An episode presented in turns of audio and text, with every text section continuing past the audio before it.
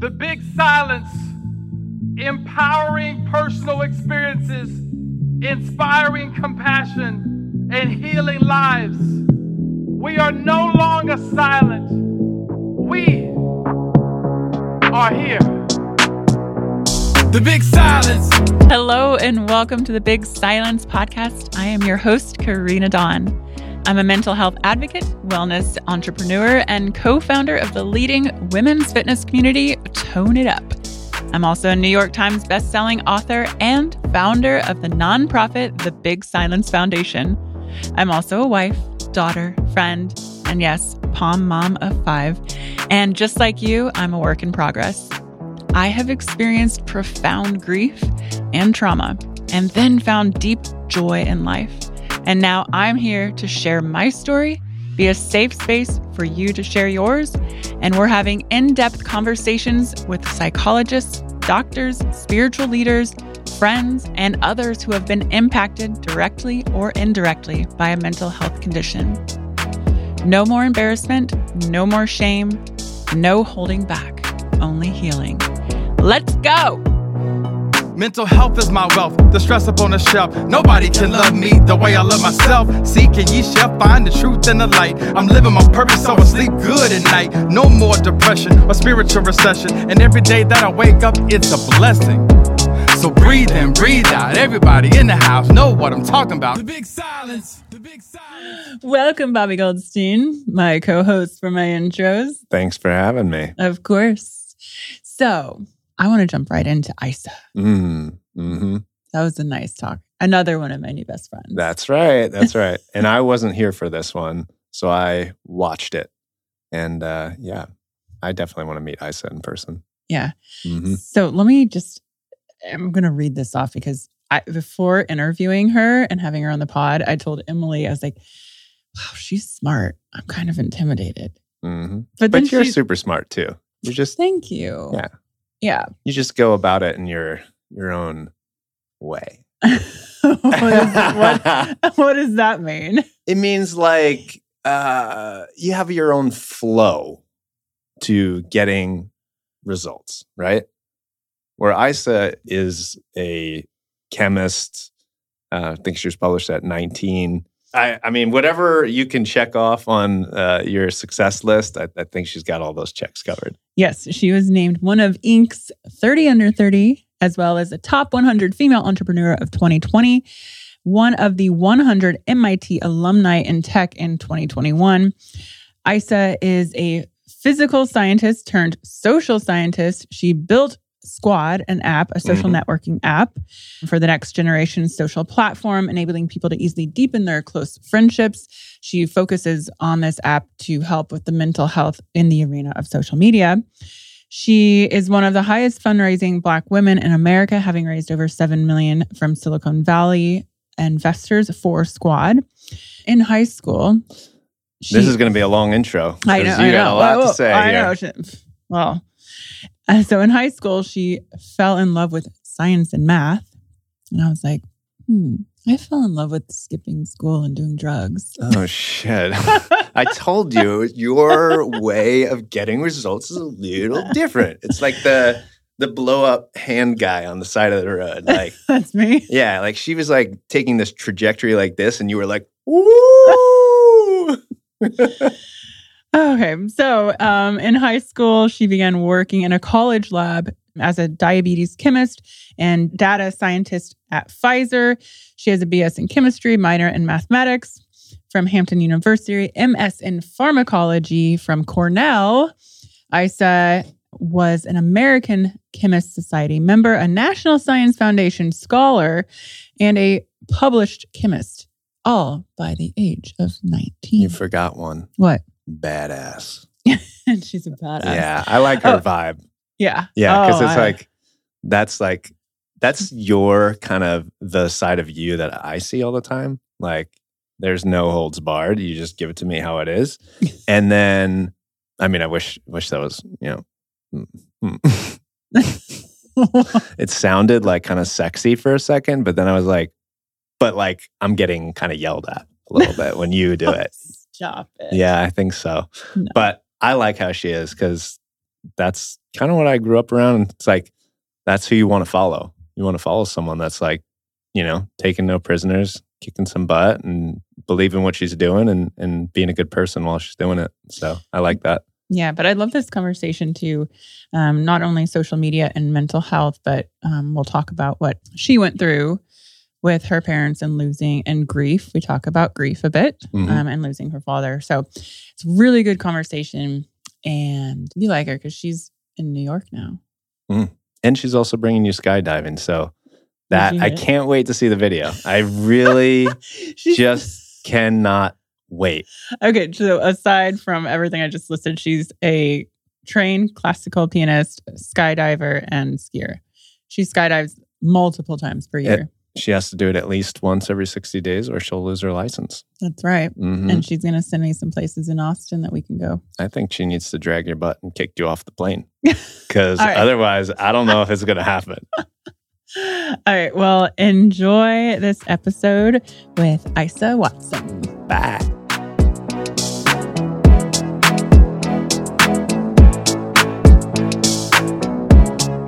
Right. And welcome to the podcast. Isa Watson, how are you?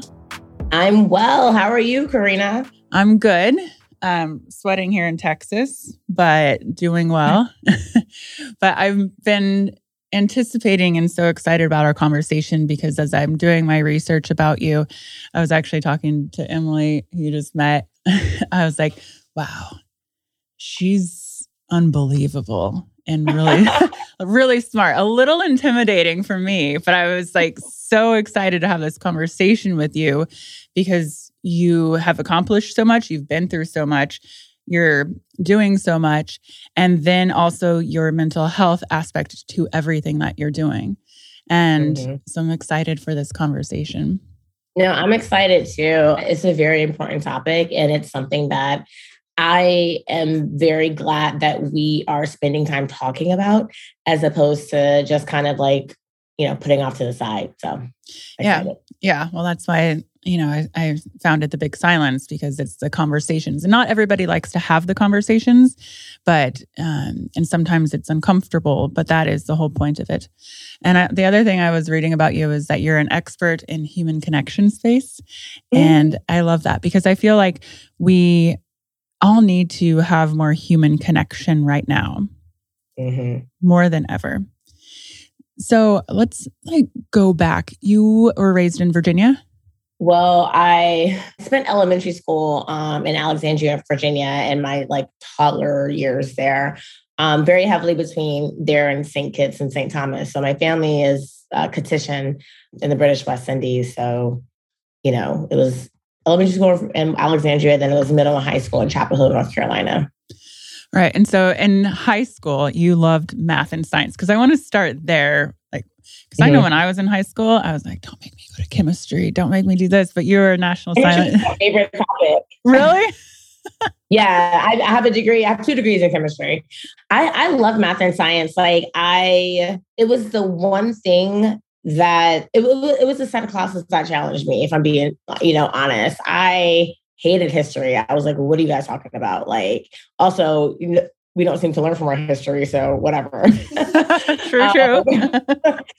but I was a total math and science geek. I was like five grades ahead in math, skipped two grades. And I ended up working in the chemistry lab at UNC Chapel Hill. And that's where I met my childhood best friend. And we were for our, we were our first, each other's first lab partners. And she actually went on to create the Moderna vaccine. So it's like oh, wow. Full, full, uh, full circle. Yeah, that's incredible. And yeah, and by the age of 19, you were like on the National Science Foundation Scholar and you already were a published chemist. Yeah. Like, that's huge. My it was it's interesting too because like I was you know there's so many different aspects of chemistry. It's like do I want to build drugs? Do I want to and what kind of is it like metabolic diseases? That's what I was focused on. There's cancer. There's neuro um, neuroscience, um, and there are a lot of people in my family dying from diabetes and diabetes or, or complications with diabetes. And so I was like I want to solve that, and I published some work on gluco- glucokinase activators, which was an innovative um, diabetes treatment. So hopefully we'll see it in the market, you know, at some point. But yeah, it was a lot of fun. So back then being so young, going circling back to the mental health space, was there a lot of pressure on you with the studies or were you just fully in and you loved it or what was what were you feeling as you were studying there was both. There was pressures from my parents and there was pressure that I put on myself. So I love my parents. I think they're phenomenal. But you know, there there is this kind of like immigrant mentality that uh, me and a lot of my kind of first generation friends have in common. And you know, I would come home with like a 98 on an exam, and my parents would be like, okay, but where are the two points? Instead of being like, oh, 98, great. Okay, like we're like, let's see how you did. Let's look through it, you know. But you know, I think from their perspective, they never wanted me to be complacent with like, you know, just just doing well.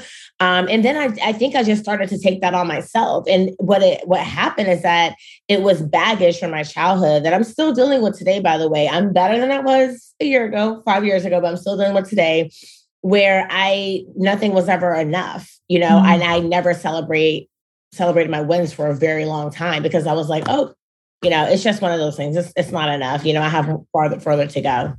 I I get that as being an entrepreneur myself. Like you're always like, what's next? Like sometimes my husband's like, when are you gonna stop? I'm like, no, but it's like it's the drive in you. But uh, right. we'll we'll get there. So you graduate, you got your MBA from MIT. Mm-hmm. And you go and you work in the corporate world with Pfizer and do incredible things. And what made you shift? And when was it when you shifted? And I, and do you actually mind if I talk about the tragedy that happened?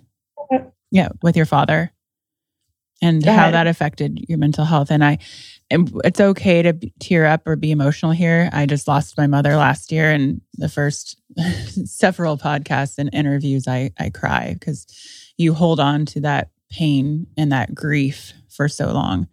So I mm-hmm. imagine mm-hmm. I, I, think you were 25 years old when this happened. I was, yeah. Mm-hmm. And I get a lot of questions about grief and how to move through it and how it changes you. So I'd love to hear from you about this part of your life. Yeah, so I was um I was at JP Morgan at the time actually. I had, you know, after my science, you know, life, you know, I got my master's in biochem from Cornell, uh, went to MIT, went to JP Morgan. And, you know, I, the way I describe how I was navigating life was, you know, in, in Central Park, New York, where you have those horses with the blinders on, and you're just like, I'm doing this, I'm doing this, next achievement unlocked, next achievement unlocked. And, um, you know, I feel like I kind of lost my grounding in that place. So it was a really interesting time to go through that tragedy. But, you know, when I was at JP Morgan, um, you know, I went to the office seven o'clock one, like I, it was a Friday actually. Um, and I got a call from my mom's sister on my work phone, on my desk phone. And I was like, that's weird. Needless to say, my parents had sponsored a bus trip because to visit Hampton University every year. In this particular year, the bus ran off a straight road, flipped over, and ejected both my parents out the front window. And my dad didn't survive that and my mom barely survived. Like I, they didn't tell me for hours if my mom was alive. So just imagine the torture and the pain and the agony that I'm feeling. I'm calling all the state troopers, all the hospitals. I'm just trying to figure out is is my mother alive? Also, I thought I was in a dream. Mm-hmm. Like, I actually literally almost cussed out the state trooper. I was like, I don't know who you're calling or who you meant to call, but like, I'm Isa Watson. Like, I don't, you know I'm saying? Like, I really feel bad for whoever died, but like, I'm to go, you know, I, I, that, that's, that does, this is not me. Right. And so he got quiet for a second and he, he, he just kind of let me have my moment. And I was like, wait, what? You know I, I my my brain chemistry just like significantly shifted in that moment. And that whole moment literally shifted my life. And to be honest with you the grief process was tough for me in part because you know my mother suffered major injury. So the bus flipped over eject my dad went out the front window first and the bus flipped over again and my mother got thrown out the front window the second time and my dad was fully under the bus, but my mom was kind of like half under the bus. So the kids jumped out and they were trying to dig out, dig her out from the from the ground. And, you know, from an injury perspective, she lost a lot of memory. Um, she lost a lot of, you know, mobility that she's, you know, since regained. But I had to go down to North Carolina from my little cozy job at JP Morgan and figure out, okay, who has my mom's electric bill? Who has my mom's, where are my mom's bank accounts? Where my mom, she didn't remember, she didn't know any of that. I had to piece it all back together for her. And so for me in the moment, I couldn't grieve my dad because, because I was too busy and, and just committed to nurturing my mother back to help. And so I feel like my grief was delayed. Um, and you know, I I I wasn't eating um for for a minute. MIT, my dean at MIT would send me food to my parents' house. Um, my academic advisor actually would send me food to my parents' house because they were like, you need to eat. And so, you know, fast forward to today, it's uh even though it was like half a dozen years ago, it, it's it's still such a process Mm-hmm. Um, every year on April 5th, which is the day of the accident, I am like the grumpiest person on the planet. Every day on March 14th, which is my dad's birthday, I am the biggest bitch on the planet. and it's not for anything other than the fact that I'm just in my feelings. Yeah. Your grief turns into anger. And that's just how you or just process. sadness, sadness, or, or like, your sadness. Yeah, yeah. Or I would just go to a bar and just like watch some sports and drink some wine, you know, yeah. like by myself. Yeah. So, did that incident create a shift in your career? And that I might be way off, but I'm wondering where did the shift come from going from corporate world and then going into entrepreneurship?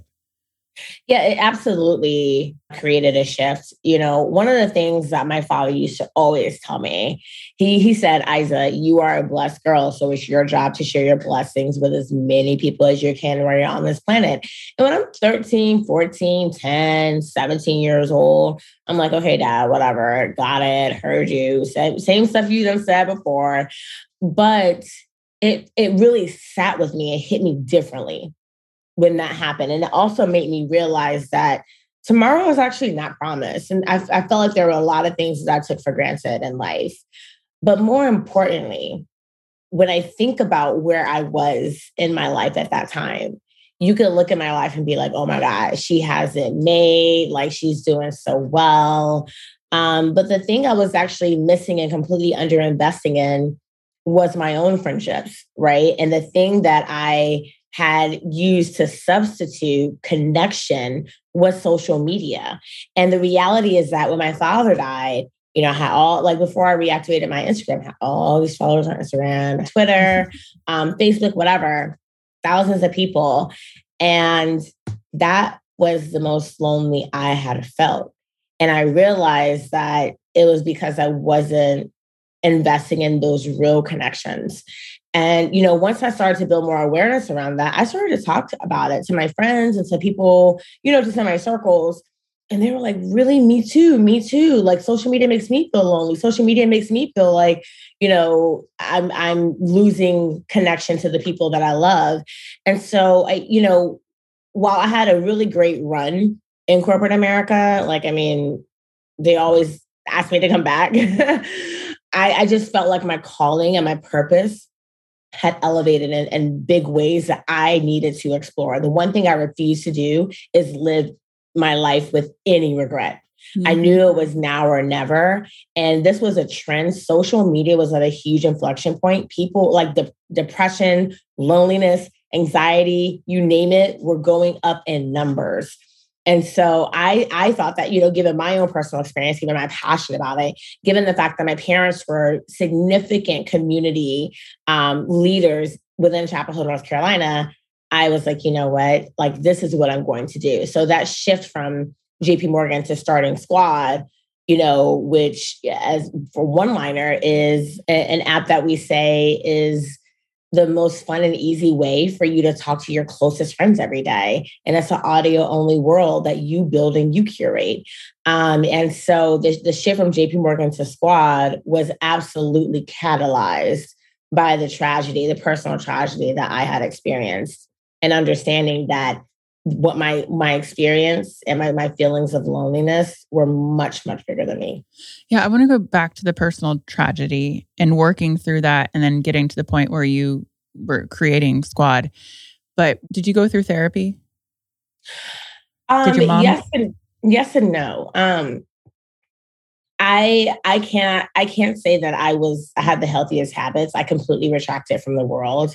I for for six months the only thing I ate every day was a handful of blueberries, a few crackers, and I would drink water. That like that was my diet for six months every day. But that's and due to your trauma and your my trauma, my yeah. depression, my yeah. retraction. I didn't I didn't talk to my friends. I would I would I would barely respond to texts. Um, I actually tried a few grief oriented counselors.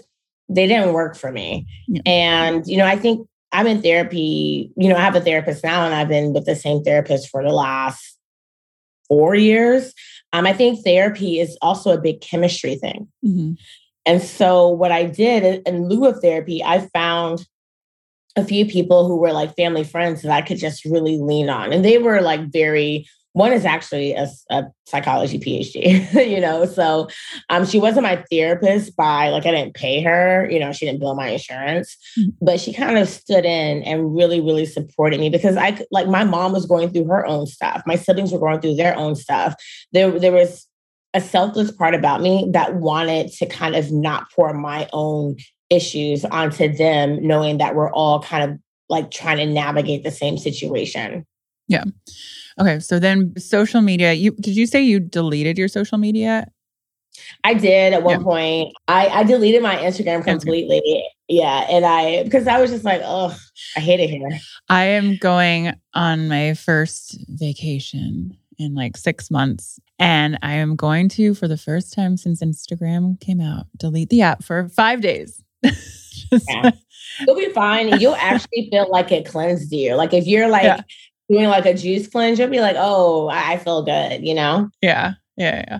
So, Squad, I downloaded it um, and I invited a few of my friends. So, I'm excited to dive into it more. Can you explain more about it?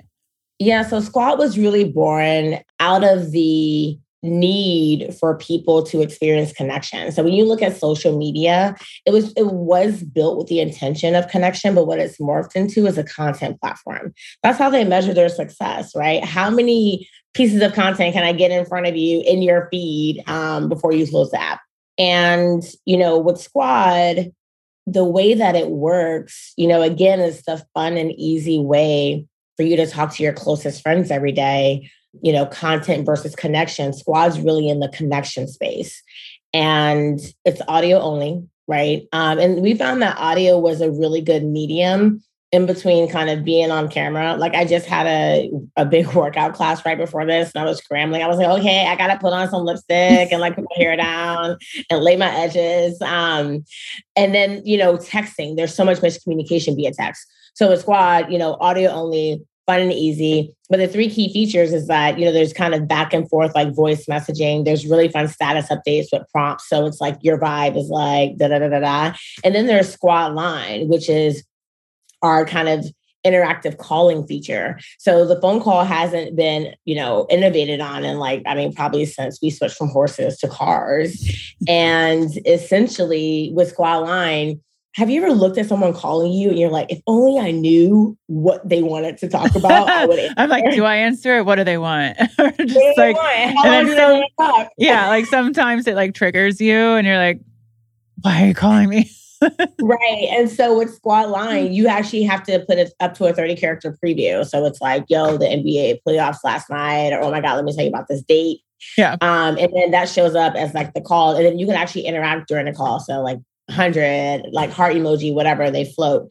And so kind of dialing it back up this is a world that you curate. No one can be in your squad that you don't invite into their squad. In fact you can't even find people on squad if you don't have their phone numbers. So it's not a place for you to go see like what's what's kim k talking about today? Or you know what's lebron like? You know what was what was he on last night after the game? That's not what this is. This is just for you and your friends. And the funny thing is that a lot of our users tell us that it's like the place on the phone, on their phone, where they actually feel like they don't have to screen for anything. And they love to go there because in your text messages, you get you know, the text from like Bernie Sanders and like, how'd you get my number? And then you get the text from like your boss and your your siblings and your mom who got on your nerves last night and like a friend from 20 years ago. Um, and then same thing with calling. And so the phone, the phone just isn't as intimate of a tool anymore. But yeah. the place on the phone where, you know, you go to find your friends and it's like all shits and giggles, that's squad. And last thing I'll say is that most people tell me they don't talk to their friends on social media. Social media is not where they they, they're not like dealing with their friends all day. You know, it's just not a place of connection. And so yeah. squad it is, it is, you know, social media is a place to take in content. And I'm, you know, I love social media. I've been able to build my brand, tone it up, mm-hmm. uh, and our community through social media and Instagram when it first started in 2009, 2010, whenever that was. But um, yeah, and I, I agree that like texting, it just your texts are just. I mean, I, I'll get a text from someone 15 years ago, and it's like 17 paragraphs. You know. so I'm excited to dive into Squad for sure. And then, and you did amazing. And I know um, you raised seven million in funding, correct? Yeah. How did you? I just for the listeners, because I've had to raise money, and we've brought on, you know, private equity partners to be able to grow our company with Tone It Up. But any advice to those who have a dream and execute? I mean, I know it's it's a long list. It's a long list. If I had to distill it down into the two most important things, one is on the product and the idea you're working on. Find the kind of lowest effort MVP to actually get out there and in the hands of people and then iterate on that. You know, people ask me all the time, they're like, oh, I want to build tech. The first thing I need is engineers. No, the first thing you need to do is scope out what you're doing. And you can actually do that very cheaply with like Figma, with other design tools, right? Hand someone your phone, have them click through the prototype and get their reaction. And then you actually have, you know, proof of, okay, this is interesting, interesting to people. Whether it's tech or whatever, try to validate the need for what you're trying to do in, in a low cost way and a high kind of iteration, a frequent iteration way, because it's very easy to do that. And a lot of people jump from zero to 100 real quick. And that's just not, you know, you'll waste a lot of time like that. And then the second thing is investing in your storytelling skills you know it's it's and i find this with women and and especially minorities as well they're told this this lie of like you work hard, you work hard, and like it comes. No, no, no, boo boo. You got to actually tell your story. You have to be your own advocate. And then when you're talking to investors, it's really about telling a story that's big and that excites them. Most people don't realize that in the earliest stages, investors aren't investing in your product. They don't they don't even think your product's going to be around in 10 years. They're investing in you. YouTube started as a dating platform. Groupon started as a charity donation platform. Slack started as a gaming company. Their earliest investors didn't invest in them because of those products. They invested in the founder. And so the, the one thing I also say is don't be afraid to let people know a little bit about who you are. You know, when I talk about Squad and I talk to my investors, I talk about why I created Squad. I talk about the tragedy that I went to. It was a very hard it was a very it was very hard to get there and to feel comfortable doing so but um, it, it was just necessary for them to understand who I was as a person. And so I think A, iterate on the product quickly, um, you know, and and low cost, right? B, invest in kind of telling a, a big and, and really strong story around it. And then the last thing I'll say from a tactical standpoint is C, you know, it's really about who you know and who brings you in the room. You know, mm-hmm. I probably had 300 doors slammed in my face in Silicon Valley before anyone took me seriously. But once I was shepherded in that little like environment by the right person, then I had opportunities.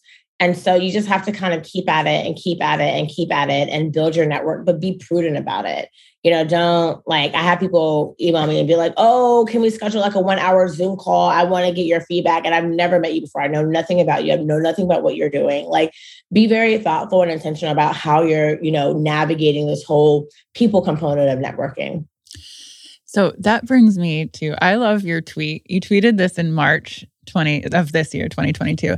You said too many podcasts on how to raise VC funding, not enough podcasts on managing your mental health as a founder. Because you know, I caught flack for that tweet. You what? I caught flack for that tweet from other founders being like, why would I? They like were in my DMs. They were like, that sounds cr-, like males, all men. They were like, why would I be, why would I tell anybody like what my mental health is? Why like no one wants to hear about mental health? No, like I was just like, Okay. If you don't resonate with it, fine, it's not for you. Just like shut up when you speak to me. Like, well, because I agreed with that because there are so many podcasts of like, you can make seven figures, you can do this, you can found this. It's so easy. It's not fucking easy.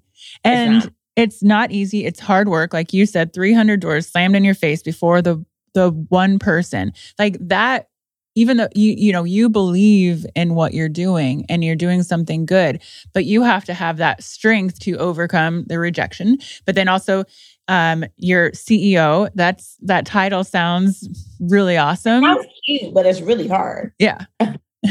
So get, do you can you elaborate more on why you tweeted that and maybe your experience on the mental health side from you know from you being ceo yeah, I think being a founder and or CEO is a very, very hard place to be. At the end of the day, the buck stops with you.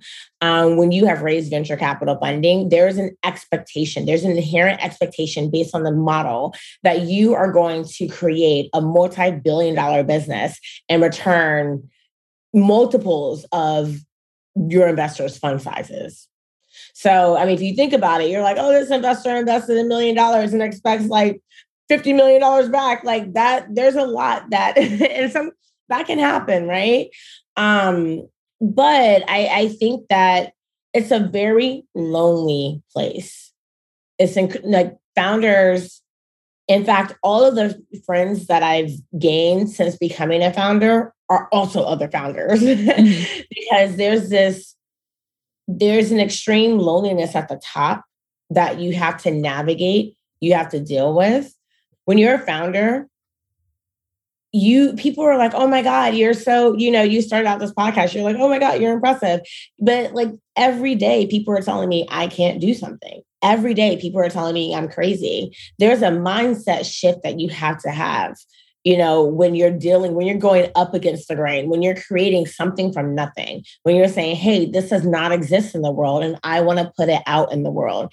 And when that happens, you just get attacked from left and right and, and sideways and backwards. And it's it's very exhausting. And by the way, sidebar, it's not just early stage founders. One of my friends, I, I won't say which company, but his company um, was in the media recently, was recently valued at $10 billion. And he, we had like just a friend to friend catch up, like, you know, a few weeks ago. And he said, Isa, like, I am just really not feeling like I'm doing a good job. Like I just I don't feel great. Like, and I was like, that's that that's how you feel today. And I hold space for you to feel that way. And and I just feel like, you know, it's there's so much that you know you want to do. There's only but so much that you've done and that you can do. But I think what's compounded founder loneliness in the last, let's call it five to seven years, is that social media um, comparison curse. It's mm-hmm. like, oh man, so they started the company at the same time that I did, but their value like three times higher. I must not be doing something right. I've I've had those thoughts too, and then I'm like, I've had those thoughts. like, stop comparing. Like, you know, it's uh, one thing I will say, but tone it up. When we started in 2009, I had a business partner and best friend, Katrina. So we went through the highs and the lows together, where a lot of founders are completely alone. And I don't know what that feels like when you don't have someone to share. Because sometimes, you know, I'll even go to my husband and talk, and he's like, I, I can't relate, you know, and it, it can be a lonely place. You mentioned a mindset shift. Mm-hmm. Can you explain what that is? You have to have a healthy level of no fucks given um, when you're a founder, you know. And the thing about it is that everybody's going to have their opinions. There are going to be people who think that you should, like, there's some of my investors who have been like, I don't like the way you do updates. Like, I think you should do it this way, that way. And I think you should increase the frequency. And I'm like, okay, let's call him Bob. Okay, Bob, that's a nice opinion of yours, except that anytime I send an update, you never actually reply back to anything that I've asked my investors to do. So I'm not actually going to over index to what it is you want my updates look like. And so, you know, I there's a there's a level of letting stuff roll off your shoulder. And it's not just from investors, it comes from every angle. There are partnerships that, you know, we we have tried to seek as a startup that they're like, "Oh, you're not a big enough company yet. So no, we can't partner with you." Or there are employees that do work for you or that have not worked for you that, you know, um, you know, they have their their suite of opinions and their, you know, issues or whatever. And so literally from every angle, you are really just kind of I just like getting the smoke. And I think that there's a for me, you know, I've I've been leaning real heavy recently into the I can control what I can control. And what I can't control, I'm not going to stress about because I don't have the capacity to do so. And it's not healthy for me.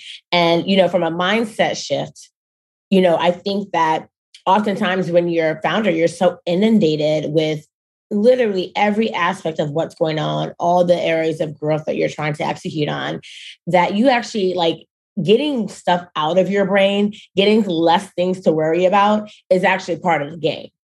You know, I, I I was telling somebody yesterday actually how, you know, for me, I need resets, mm-hmm. right? I need resets not infrequently actually. And the two big things that I two big activities that I do or engage in a lot to reset are skydiving and skiing.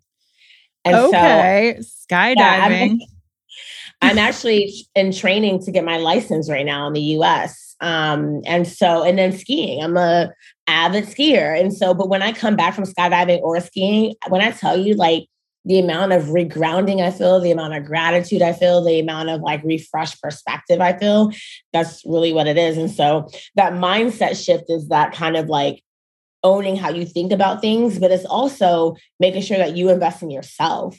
Like yeah. what brings you joy? What resets you? Yeah, I would say as a founder, sometimes you're you I've kind of gotten to the point of no fucks given. Like I'm gonna mm-hmm. take care of me if I want to do something, or I'm, I'm the word no is amazing. But um coming back to that because I think as a founder for so long, it's like I have to be like on the grind 24 7, go, go, go. And it wears you down. So it's so important that you do take care of yourself, do things that bring you joy because this is our life and we get to curate it. And I want to go back skydiving.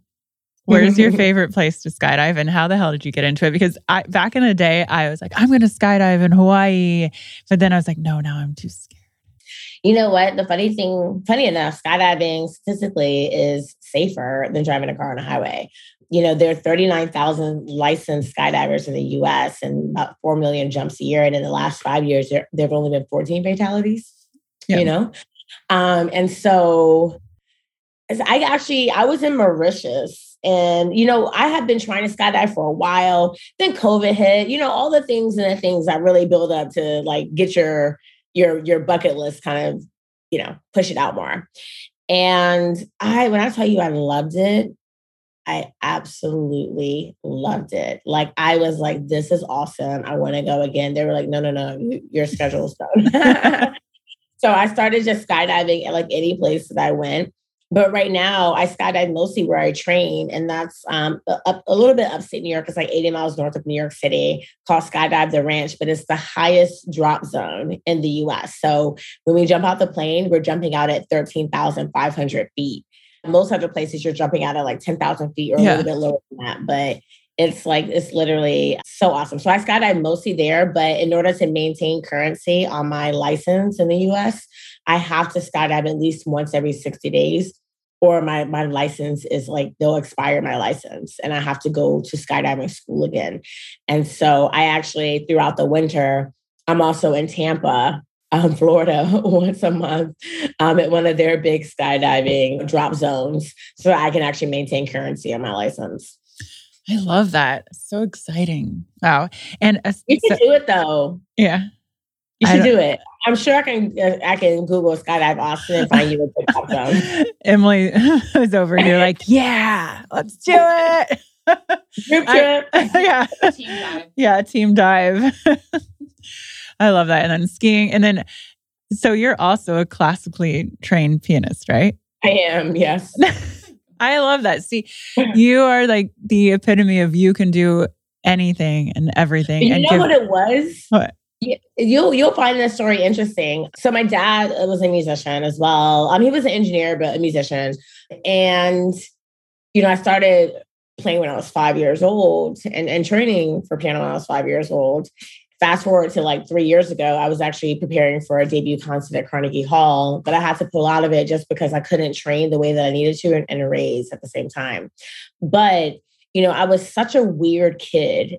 Weird from a like, I was just kind of you know what, I'm going to be me. And you might not like it. You might not like it. I'm not going to do anything crazy to try to fit in with you. I'm not going to do anything to try to fit in with you. But I didn't learn to express my emotions well until I was an adult. And, you know, again, going back to that immigrant family, my parents were like, girl, you got a roof over your head. You got a nice ass house. You got cars. You got instruments you shut up and just like be happy, okay? Be content with that because a lot of people don't have that, which they're not wrong. However, it wasn't like holding space for me to express myself or to express like what I was feeling at any given moment. So, piano was the first place I learned to express my emotions. And I could play a song, you know, I could play like a Beethoven, or I could play like a, I love like Chopin's waltzes. I, I play a lot of his stuff. And um, my parents could actually tell the mood I was in by the way that I played the piano that day. Because you can, just build an expression in so many different ways to a song. And so, yes, I was a pianist, but it was very therapeutic for me. And it was the only way I knew yeah. how to express my emotions. Yeah. I mean, music is very therapeutic, like even what we choose to listen to and the mood we're in. And I can envision you playing the piano and like having those emotions. I love that talent. So, you have a book coming out next spring, 2023. Very mm-hmm. exciting. Do we have a title for it yet? Yes. So the book is called Life Beyond Likes Logging Off Your Screen and Into Your Life. Love it. I'm going to definitely pre order when it's available. That's exciting. Is this your first book? It's my first book. Congrats. I know um, I just had my third book come out, but it was a memoir, not a toned up book. Um, it came out in April, and it's a big accomplishment, and a lot of work goes into that. And uh, congrats on that. Thank you so much. Yeah. Any last words to listeners and viewers? Words of wisdom? You know, I, the one thing that I always tell people is that this is your journey to chart, this is your life to live. And I want people to feel so empowered to do it on their own terms. And in doing so, it does take a level of groundedness and a level of authenticity. But I think that we care too much about what others think. Like when I actually started therapy, people were like, Are you okay? Like, are you are you suicidal? I just need some therapy. And so do you. So, like, you know, leave me alone. But you know, I just again, like the idea of just living your life on your terms and and investing in your own joy for me that was a much better investment than like investing in my 401k 10 years ago you know like it is it just it pays dividends in ways that my emotional well-being my heart and my spirit like are just so happy with Wise words from Isa. This has been fun. I love your energy and grateful that you came on here for this conversation. And thank you so much. And I can't I can't wait to build my squad out. I got to get on my phone and start inviting more of my friends. Yeah, no, we're excited. We're actually pushing a ton of changes to the app like in the next like week or so. Yep. Um so yeah, but it's it's going to be exciting. All right, everyone out there, download Squad and I'll I'll hunt you down I said make you be on my squad. Let's do it.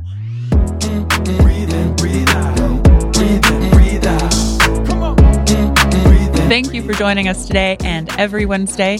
If you or anyone you know needs help now, text HERO to 741 741 to connect with a crisis counselor. Our crisis text line is private and confidential. If you loved this episode or think a loved one could benefit from listening, please share. And follow us on Facebook and Instagram at the dot big silence. Head over to thebigsilence.com to sign up for our newsletter to stay in the loop for live events coming up and details on the release of my memoir, The Big Silence. And as always, we'd love a like Subscribe and leave a review on anywhere the podcast can be found. I love you, and I will see you next Wednesday. One, two, three, sing it. Here's to radical self love, the type of love that will defeat anxiety, the type of love that defeats depression.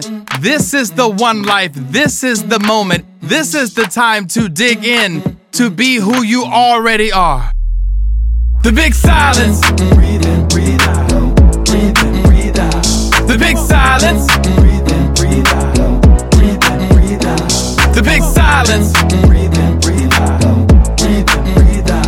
The big silence. Breathe in, breathe out. Breathe in, breathe out. The big silence. The big silence.